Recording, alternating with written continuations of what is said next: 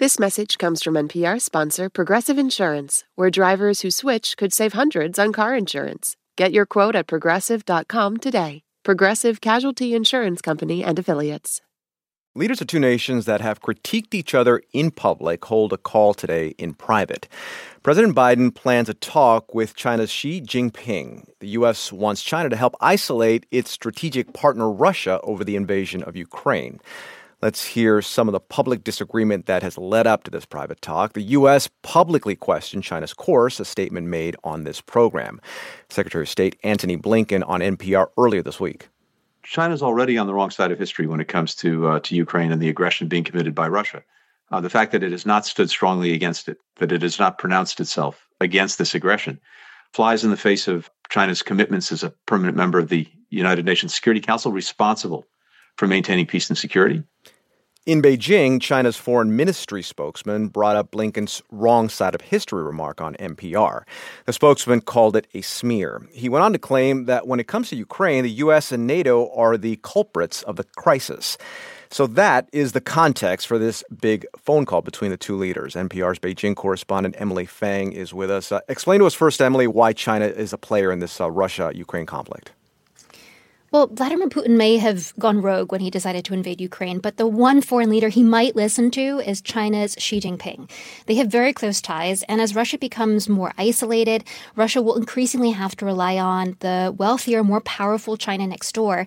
And case in point, this week, China and Russia were the only two countries to vote against an International Court of Justice resolution calling for an end to the war.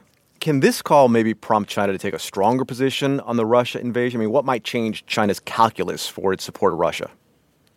In short, no. And you mentioned some of the early signs. You know, the deputy uh, foreign minister tweeting uh, out Blinken's line to him again.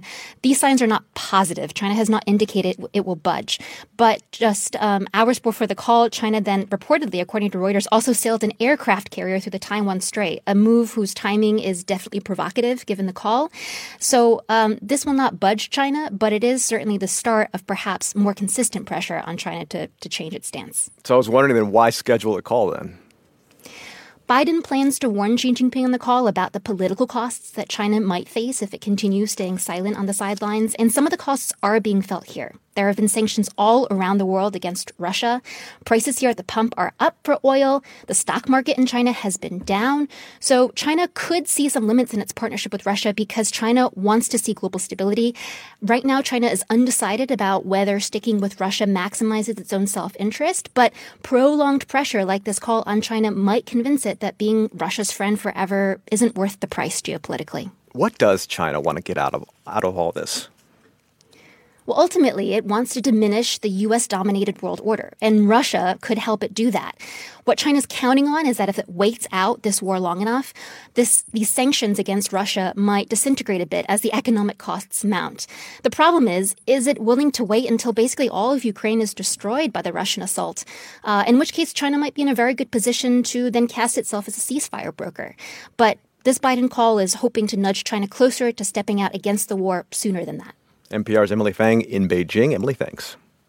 Thank you, A. This message comes from NPR sponsor Vuori, a new perspective on performance apparel. Clothing designed with premium fabrics, built to move in, styled for life. For 20% off your first purchase, go to vuori.com slash NPR. This message comes from NPR sponsor Homes.com. Homes.com knows having the right agent can make or break your home search. That's why they provide home shoppers with an agent directory that gives you a detailed look at each agent's experience, like the number of closed sales in a specific neighborhood, average price range, and more.